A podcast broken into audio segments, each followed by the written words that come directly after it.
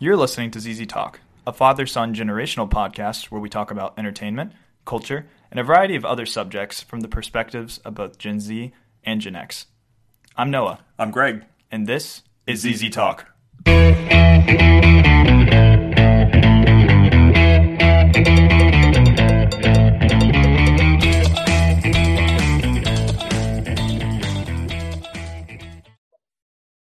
Hello, hello, and welcome to the show. So today we have, uh, as of today at least, we have both officially seen The Batman. That is the biggest movie in uh, theaters right now, and it is only in theaters. It is not uh, on HBO Max or any other streaming service day one.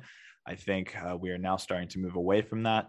But everyone is talking about this movie online, in person, and it's getting a lot of people to the theater. In fact, So, it's made so we are too.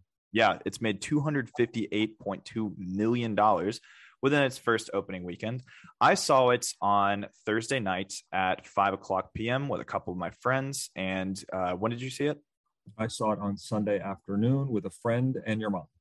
Great. Yeah. So obviously, this is in the news, and people have been really excited to see Robert Pattinson's turn as Batman and Zoe Kravitz's turn as Catwoman, and just how the movie would turn out. Because um, this one had a pretty pretty high pedigree, I guess you could say. Very good cast. Colin Farrell uh, plays the Penguin. Paul Dano plays the um, the Riddler. Riddler. Riddler. Yes, and Matt Reeves, who's known for directing uh, the Planet of the Apes, uh, two of the Planet of the Apes movies, and I believe a couple other uh, pretty solid films. He helmed this film as well, and he had a lot of creative uh, control over it, unlike um, quite a few other big blockbusters. Um, so I will start out by saying this movie was made for 185 million dollars, so quite a big budget plus marketing. Uh, so that brings the total even higher but it's a Batman movie. Um, the Dark Knight grossed a billion dollars, and I believe was one of the first, if not the first, superhero film to do that back in 2008. But most people are wondering, is this as good or even better than the Christopher Nolan films? So we are going to start with our high level thoughts. No spoilers, just in case um, you don't want to have any of the details revealed to you uh, right now. But if you're listening to this podcast and you haven't seen the movie, what are you doing? Uh, go see it when you can, because I will say, I think it's worth watching if you're a comic book fan or a fan of superhero movies in general. But I do have more to say about it. I want to know what you thought of the movie because it is 176 minutes, uh, which is a very, very hefty and quite indulgent runtime, I would say. But that aside, uh, we have not spoken to each other about our own opinions on it. So this is where we're going to find out. And I want to know what you thought. And Noah thinks he knows how I feel about this film. And I'm pretty sure I think I know how he feels about this film. I do want to make it known that I have not shared this with anyone. I felt like it had to be fresh for the pod. Um, so I didn't talk to your mom about it. I didn't talk to my friend Chris, uh, who uh, I sat in between them. And at the end, your mom said, So what'd you think? And I said, Uh uh not talking about it. Uh, I asked Luke if he had seen it. He went to see it last night at nine o'clock, and I, he said, "What'd you think?" And I said, "Not talking about it." Mhm. And uh, so here, first of all, I want I want you to know that I think this must be the seventh Batman movie made during my lifetime, at least that I can remember. There's So, Batman I'm- Forever. There's the Joel Schumacher films, the Tim Burton. So you're probably right. Probably the sixth or seventh one. Um, and then the TV series was made just before your time, right? With Adam West. Yeah, before my time. I think it was in the early to mid '60s. I think you've I been think- around for almost, if not all, of the live action Batman movies. I have, yes. I remember the Michael Keaton film, the the early one. So, Mhm. uh, yeah. Okay, here we go. Mhm. Um, here is my my thirty thousand foot review. Okay. The parts of this film are superior to the sum of this film. Fair enough. Um, I would say I'm in a similar boat. I would not have given it a nine or so, or something like a four. By the way, um, very polarizing. Two of my friends actually gave those scores respectively in terms of what they thought of it. Um, a four, a four, and a nine. Yes. So I feel like there's been mostly positive reactions to this movie, but there has been a lot of polarization in terms of how much you enjoyed it. Um, I would say I'm sort of firmly in between because, like you said, there are parts of this film that are quite good, but there are a lot of parts of this film that are either frustrating, a little bit baffling that they kind of existed in the first place, or just kind of indulge themselves a little bit too much within the first movie. That said, I thought there were a lot of excellent newfound concepts that have not been seen in Batman in a long time, or we've not seen at all on the big screen that worked really, really well for this film. But there's definitely some drawbacks to it. I don't think it's a masterpiece. I think it's a good step forward. And I think DC obviously has another pretty assuredly uh, quality based hit on their hands. But I'm ready to see more and how it develops in the second movie because I think this will be a trilogy. And there's going to be two spin-off shows. One is going to be about Gotham PD, and then another one's going to be about I can't remember. I'll have to figure that out. And that does not surprise me because we heard a lot about GCPD, Gotham City Police Department, right? Yes, they're really betting the house on uh, this movie. But I mean, it's Batman. He was arguably the first uh, ultra popular superhero aside of Superman. So, um, yeah. Yeah, early 30s stuff. But it is um, definitely a take on Batman that we have not seen before. And for that reason, I thought there were several uh, there there was considerable merit to some things about this film. Mm-hmm. Um, I don't know how, you know, if you want to segue into sort of breaking it down a little bit and, and want to talk about what you liked, what you didn't like about it, kind of thing, mm-hmm. um, before we get to spoilers. But uh, for me, it was, um, it, it, I found it to be a challenging and sometimes very frustrating watch. Mm-hmm. But again, I think this is a quality film you use you said this is not a masterpiece uh, yeah i would i would be careful about using that term as well but i would say this is a very high quality film high concept fresh take on batman mm-hmm. but um you know what i'm going to say here turn on the lights this is the darkest film i have seen well and i knew funny. it would be i've seen you know i saw many of the trailers and mm-hmm. i think i said this in our trailer um, episode, but every trailer I saw, I like I made I liked the movie less, and and so and I did know that it was going to be a really dark film, but mm-hmm. this is, a, you know, there's a whole lot of noir to this, um, and that's what makes it interesting, but it's also frustrating. Right. And that might not entirely be the film's fault. I, the director actually sent out uh, reels of the film, you know, where they have the projector and they play the movie, of course, to be played in a very specific aspect ratio, I believe. There was, um, he wanted it to be tuned to a specific setting so that they could get the most color and most, um, I guess, the best feel for how he intended it to be seen.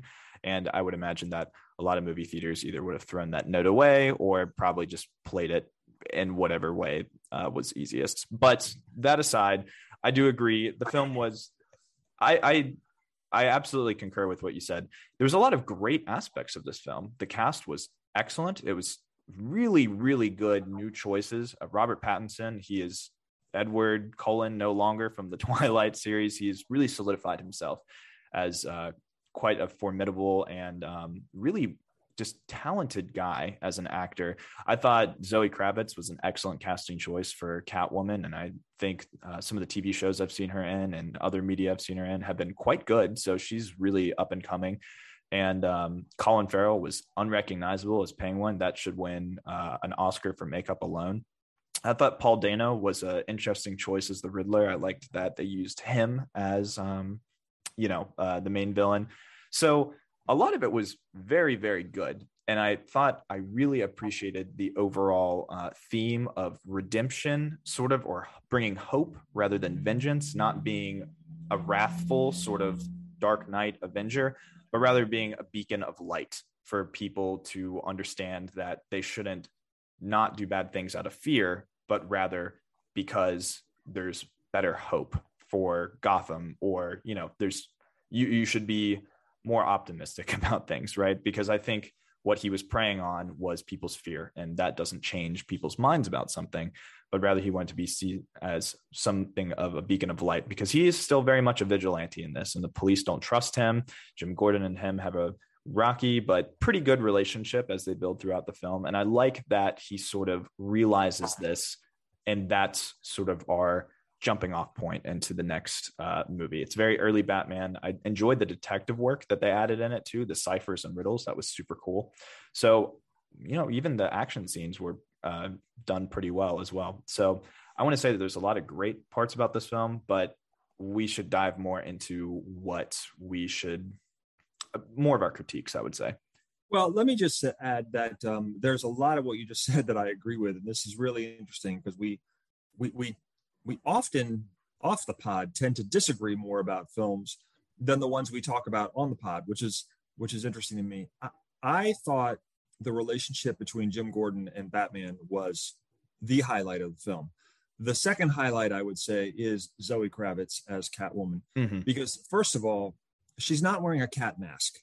She is not purring. She's not meowing. She's not doing anything that it's campy and and, and almost silly, or at least Michelle Pfeiffer. Michelle yes. Pfeiffer was the old one, and then actually, I think they had Halle Berry as Catwoman in a disastrous 2003 movie. Yes. Yeah, yes, yeah, which I never saw. But what I liked about it, there's an authenticity in this film. I mean, first of all, Gotham City is the most grim place you could ever want to be.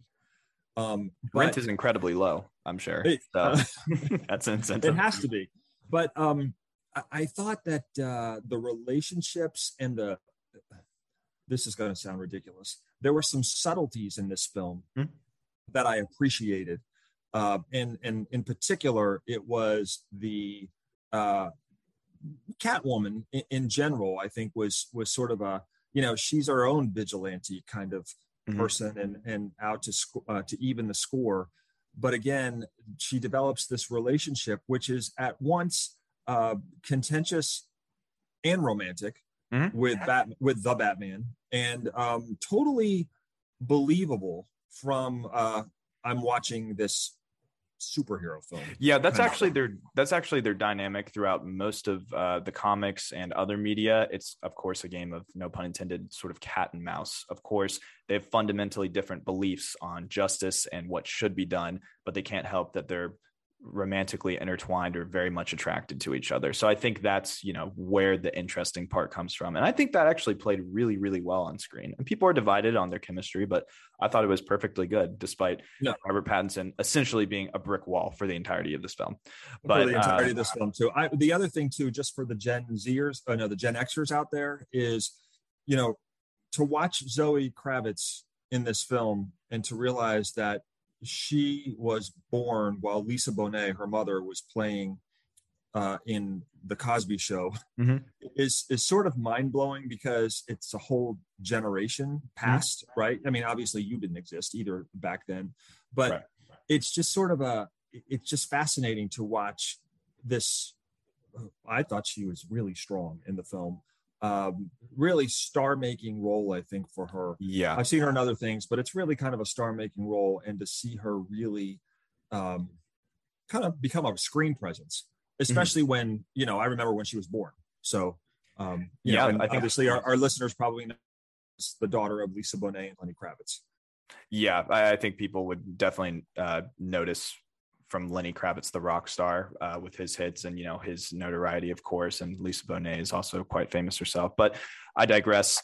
Um, I do want to sort of break the film down more. So, uh, do you want to give your scores uh, right now, um, just to sort of finish that off and then go into deeper spoilers, or do you want to wait until the end?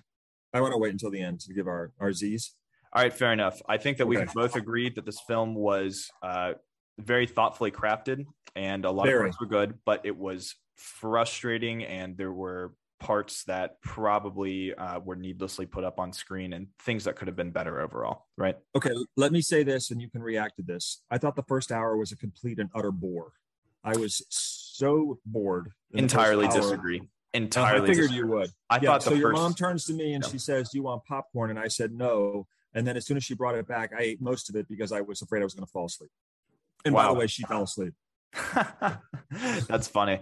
Um, so let's go into spoiler territory. So you have been warned. Um, go ahead and watch the movie and then come back uh, if you have not seen it. But um, I do want to dive a little bit more into uh, what you were just saying. I thought the first hour, particularly the first 40 minutes, were the strongest aspect of the entire film.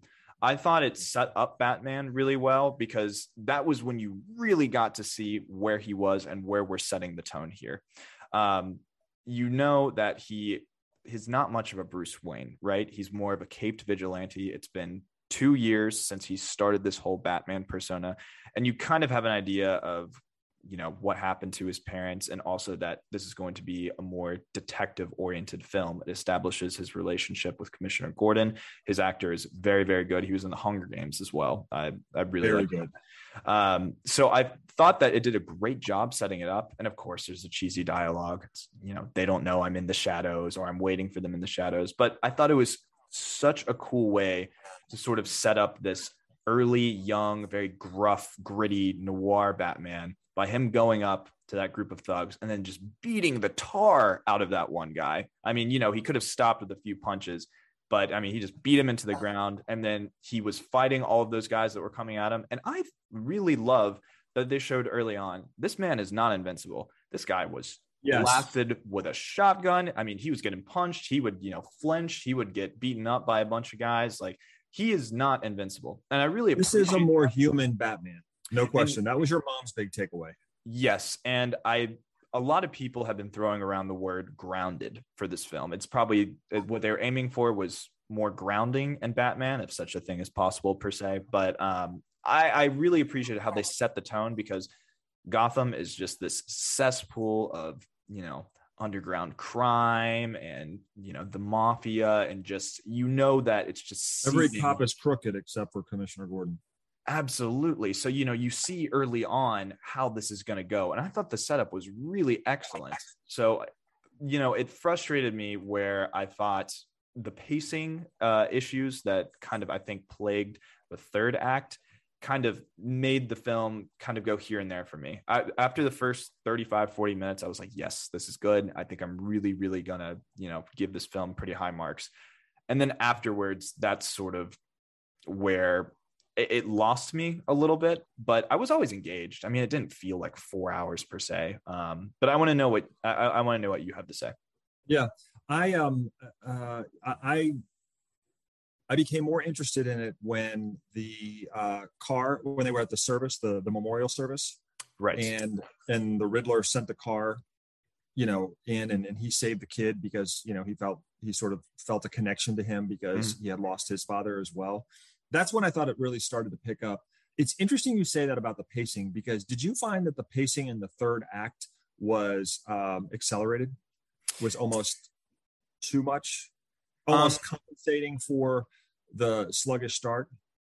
Um, I would actually say the pacing for the third act was faster than the second act for sure. But I think, and this was necessary, so it's kind of hard to criticize it. But the film just became a lot less interesting after Riddler was captured. And it was a little bit underwhelming that he allowed himself to be captured. And then they did this whole fake out thing where you'd think that the Riddler knew Batman's identity. And I thought that was a little bit cheap, to be honest. Um, and then I thought Paul Dano did a really good job of portraying like an actual psycho, uh, somebody or uh, somebody. And I think I think some of the moans that like he did that were a little bit over the top didn't didn't his performance like seem a little bit silly sometimes despite how good some of his moments were? Yeah i bought most of it because i i what i like about this is um they're not caricatures. Mm. the, the the villains are not caricatures of you know we don't we when we think of the penguin we think i think of danny devito. Mm when we think of the Riddler, I guess maybe we think of Jim Carrey. Um, there's a there's a type, right? And this right. is so not that, and that is, I think, incredibly valuable and adds to what this film, what distinguishes this film from any other Batman film, and frankly, any other um, superhero film. There's well, a reality. There's a there's a groundedness in this film that makes it more intriguing because it's not a caricature or a not a parody, but it's it's it's not a, a it doesn't feel like a comic book uh, story.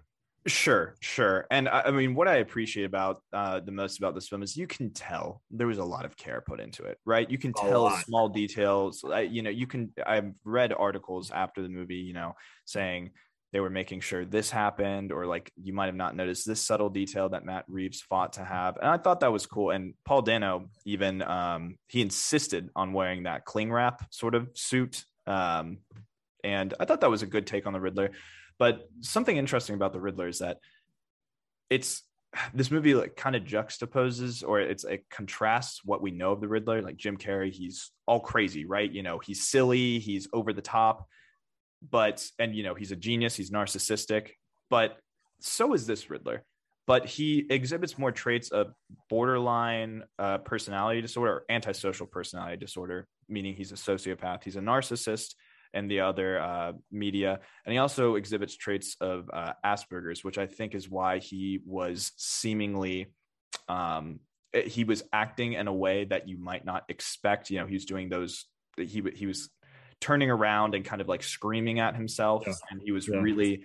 It seemed like he was quick to impulsive action of being upset. So I thought that was interesting how they portrayed him in that way. And at first, I thought it was Paul Dano being a little bit over the top, but I think he did a pretty good job. And it shows in a modern context how people can get radicalized online, even a small group of people. Because remember in that video when he was saying, thanks for all the likes and the followers and stuff like that, and there's like 47 comments and he had 500. It, it just goes to show how a fringe group of people espousing the wrong things and an echo chamber of, um, you know, just, you know, I guess anti establishment sort of uh, sentiments can mm-hmm. sometimes lean the wrong way, even though they're thinking it's the right way to go about things. So I thought that was cool how they added sort of how that can happen today online on the internet with those. I thought it was brilliant. I thought that's what brought this film. Again, it's it's it's a film that is frankly more realistic, terrifyingly so, than a typical superhero film. I thought the use of social media and the on the just basically the online presence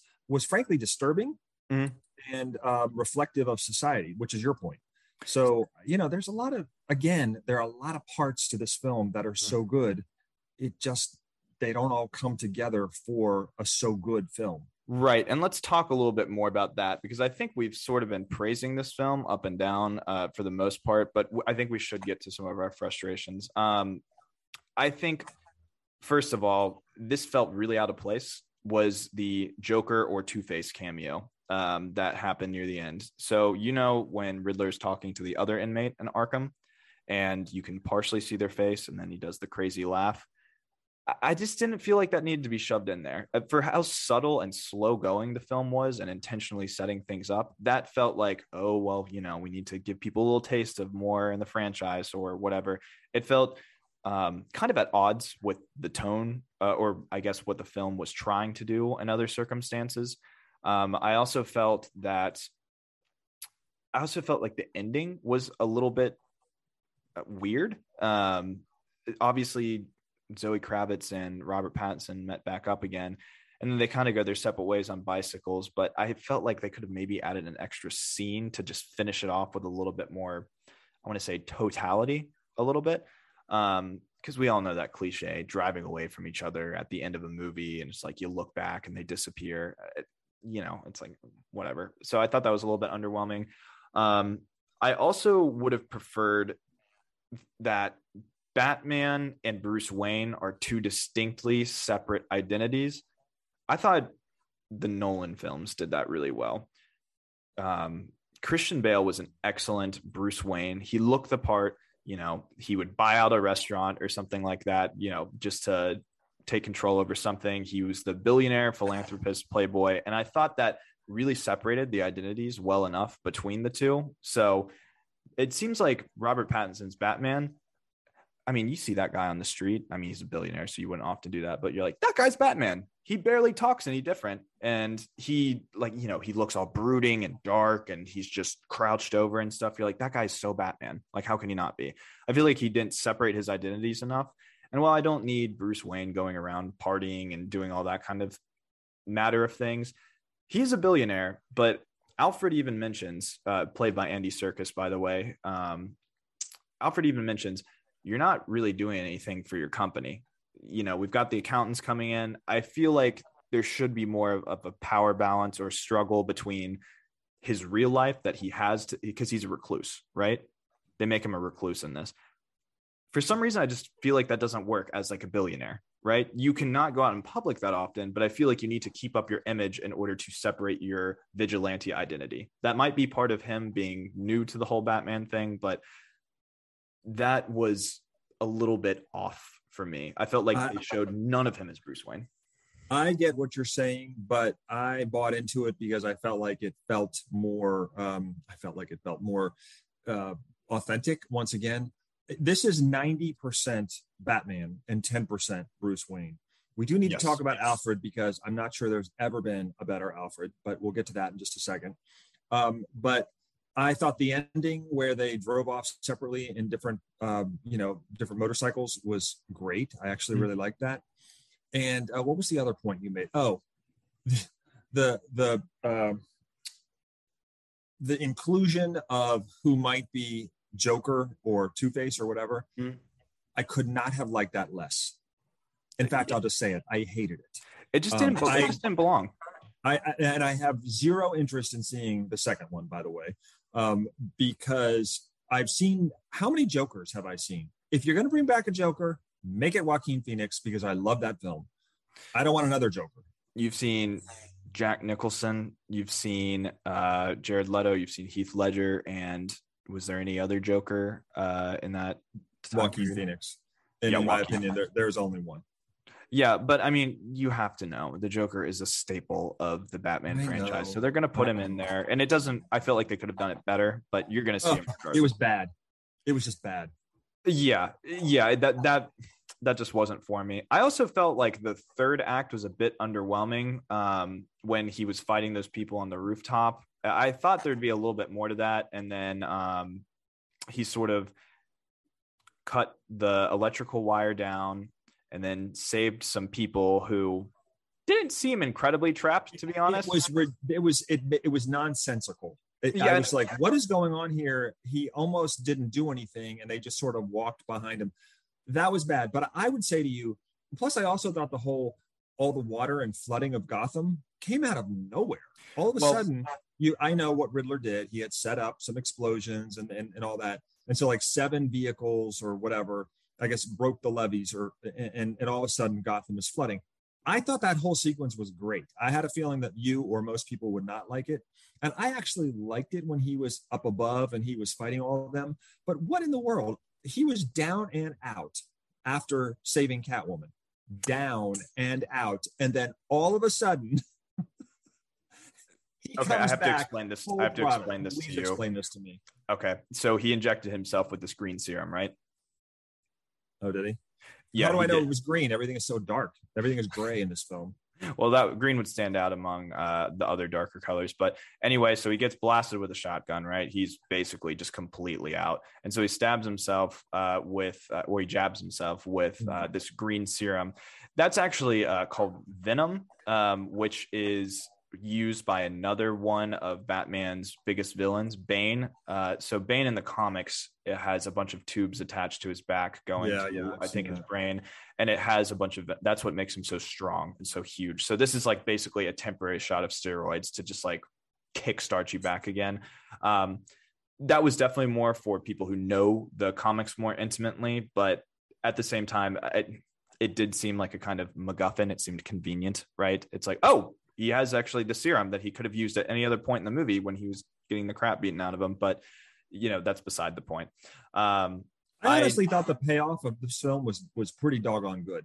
I thought the I, pay, yeah, I thought the payoff was excellent, and that's what I appreciated. Oh, good. But the, but the problem was what was happening during the payoff seemed a little bit.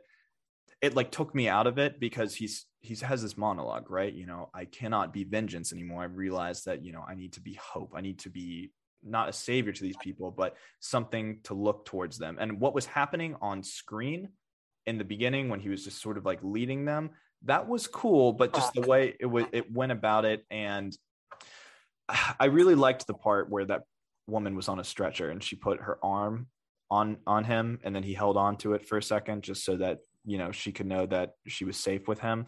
I appreciated that, but I felt like the whole you know, all these people are trapped. Oh my gosh, you know, it's flooding. But he kind of just, it's like somebody walking down the street, right? They can do it on their own, but it's like you holding their hand or holding their arm. They don't really need it. It's a nice thing for you to do, but it's just kind of like, I felt like that had to be tacked on.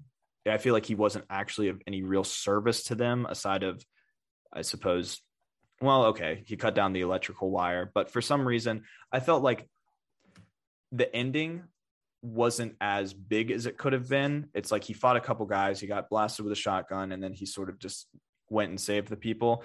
I didn't need a bunch of explosions or anything like that, but I felt like it could have flowed together a lot more nicely. Um, but that might be my own problem because I have this habit of predicting where things are going to go uh, in a movie. And while this subverted my expectations many times, um, it just the flow, the pacing of the third act felt a little bit, a little bit off, and sometimes it seemed to bring things, uh, plot devices, and themes faster than I would have expected, or slower sometimes as well.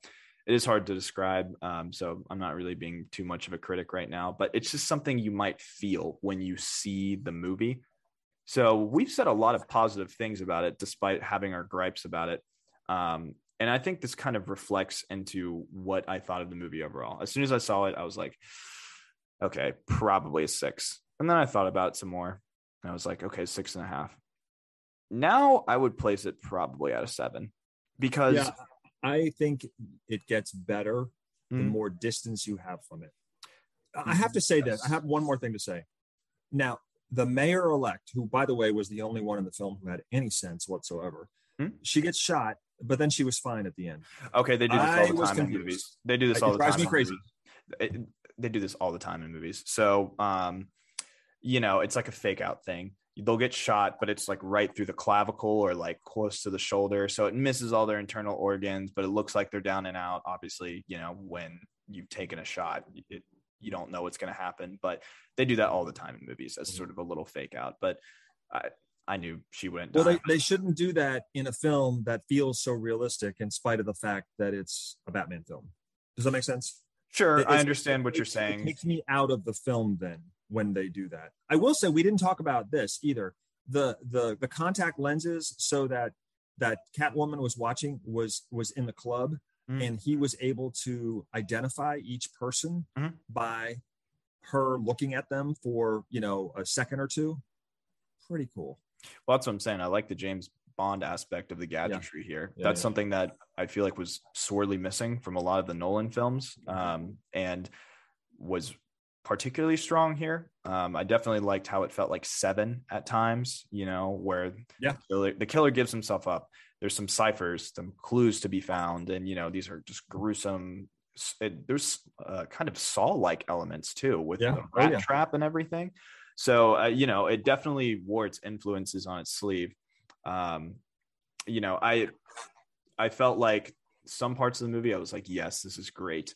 And then some parts of the movie, I was just like, okay, it's slowing down a little bit. What are you kind of trying to do here?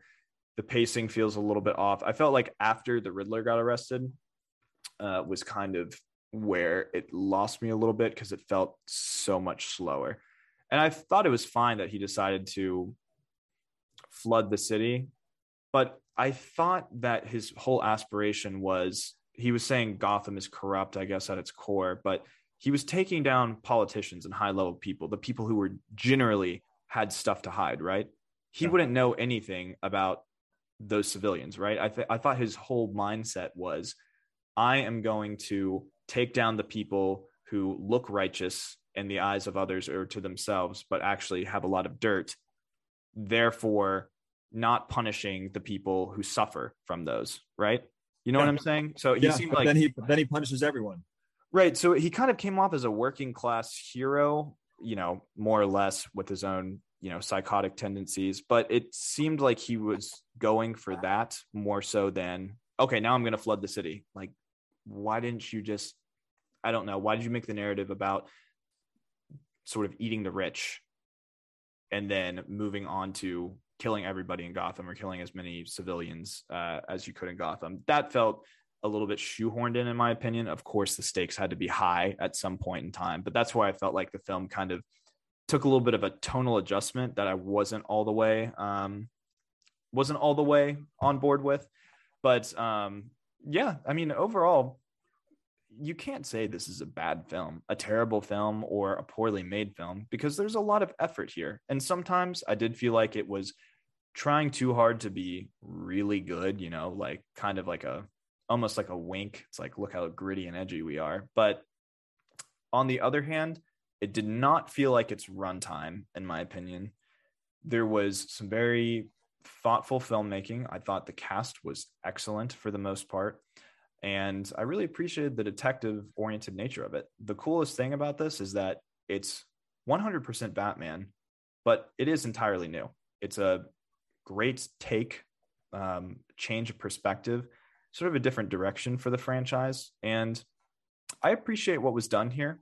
I definitely appreciate it. I'm not upset that I saw the film, but I do feel like I was more disappointed by how excited I was in the beginning of it versus what I got at the end. It seems like you feel like the opposite.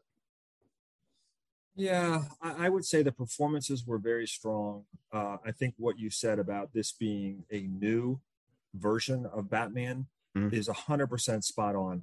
I do think it was a meritorious film, a, a really strong piece of filmmaking. But and did it feel like its its runtime well, I mentioned that the first hour was painful for me. I would say the second and third hour were stronger. I did look at my watch many a time. And when Riddler, uh, you know, was sort of incarcerated, I thought, oh, okay, well, we're we're making tracks here. But then I mm-hmm. realized that it was nowhere. It was like ten after two, and mm-hmm. this thing didn't end until three. So, um, yeah, I I think that there's a lot of good here, but I'm going to go back to where I started. There are a lot of good parts, but the sum um, of the parts is weaker than um, you know than the parts greater themselves. it's greater than the sum of some of its parts is what you're saying no i'm saying it's not as great as well oh. yeah uh, you know what i'm saying i'm saying yeah. the parts are better i always get confused the parts are better than the sum yeah fair enough fair enough so how many z's would you give it z um on a scale of one to five i would five z's i want to say three. That's about a seven, right? Yeah. Somewhere between that. Yep, I'm going to say today I'll give it a I'll give it three Z's as well. Um, yesterday I probably would have given it two to two and a half, but again, I think this is a film that requires a little bit of reflection. I think most, for me, most films do, um, especially films like this. Uh, I can't believe I'm going to say this, but when it comes to HBO Max, I would probably be interested in watching it again. I would probably chop it up into like 15 different time viewing settings because you know I I can't watch a movie for longer than 20 minutes at a time. But that said, it's um it is a worthy piece of filmmaking mm-hmm. that I believe one should see, even if you don't have any interest in Batman. And I have very little interest in Batman. I didn't even see the Nolan trilogy, not one of them. Well, you'll tell me that I did, but I fell asleep, right? I well, we watched The Dark Knight uh, together once or twice, and I think he fell asleep. But the Nolan films are very strong. I like all of them. That's um, what my friend Chris said. He was just like, "What? You didn't see those?" I'm like, "I know." It's for as for for the cinephile that I am. It is remarkable which films I haven't seen. Yeah, I mean, once again, once you see a classic, there's always another one around the corner, right? There's right, one right, that right. you should be seeing, but you haven't. But you only have so much time in a day. So, yes. Yeah. All right. Cool. Well, that is our sort of thoughts on the Batman. Our review. Discussion. But it's the definitive forty-minute review of the Batman. True. I don't think I'd watch it again um, anytime soon, at least though. But it has given me a lot to think about uh, within the past few days or so. So I'll give it that. All right. So oh, before we go, Noah, before we go on to check it out, hmm? it is my review what you expected? I thought you would like it less, to be honest. Um, and I thought you liked it more. No, really? Yeah, huh. yeah. I thought you loved it. I thought you were going to say this is an incredible piece of filmmaking. I mean, there's definitely things I very much admire, can very much appreciate, but I think it's because I thought some parts were so good and so intentionally uh, made that it dragged some other parts down for me. So I think ultimately it was just sort of that frustrating uh, back and forth that made it not become that movie that I think I was thinking it might be after the first 40 minutes, but I think we've discussed that enough. A decent decent film, not as not the hype that was given to it, but certainly a step forward for DC while, um, you know, having its own flaws. And I would right. say better than most of the trailers. Okay, moving on. True. All right, what do you got for our check it out section? All right, big surprise. Got a TV show. What you got? And this one is called Ghosts. So Ghost is uh, one of those uh, CBS sitcoms. Yes, CBS has more than than um, procedural dramas, and this was an adaptation of a British sitcom. And the premise is that these this young couple buys this estate, if you will, and of course the, the people it's haunted by ghosts, and only she, the the wife, can see the ghosts. Uh, and there there are different stereotypes and and it's very very funny so between this and abbott elementary i have found two new situation comedies that i am really enjoying and they are laugh out loud funny i would say abbott elementary is probably a little funnier or laugh out loud funnier um, but ghosts on cbs which is on hulu or no paramount plus uh, is definitely worth checking out if you want a fresh take on on situation comedy Great. Yeah. Um, so I have a movie recommendation. I'm not sure if I recommended this in the past. I don't think I did, but um, I recently rewatched a movie. It's a documentary. Um, it's from Peter Jackson, uh, director of the Lord of the Rings franchise and uh, the Hobbit movies and King Kong, a bunch of big budget films. But this is decidedly smaller budget. It's actually uh, historical. It is uh, nonfiction, uh, and it's about the British perspective from and told entirely from the soldiers of World War One uh, about uh, basically, you know, what happened over the course of um, the years of World War One and the British's involvement, and it takes you from everywhere from the beginning and how people felt, their perceptions of it, to how they felt during training and then during combat and then to after the war. It is an amazing film. It's called They Shall Not Grow Old. It's one of my favorites of all time um, and it's told entirely through the perspective of veterans. And all of those people, of course, are not with us anymore, but it takes over 100 hours of never before seen archival footage, all real, and puts it, restores it in perfect color. It is an incredible technical achievement, amazing masterpiece of a movie that really shows you how light things can be when war is not immediately on your doorstep and how intense things can be once you're actually in it and what you don't realize as a civilian and how lucky you are to be living in a time of relative peace.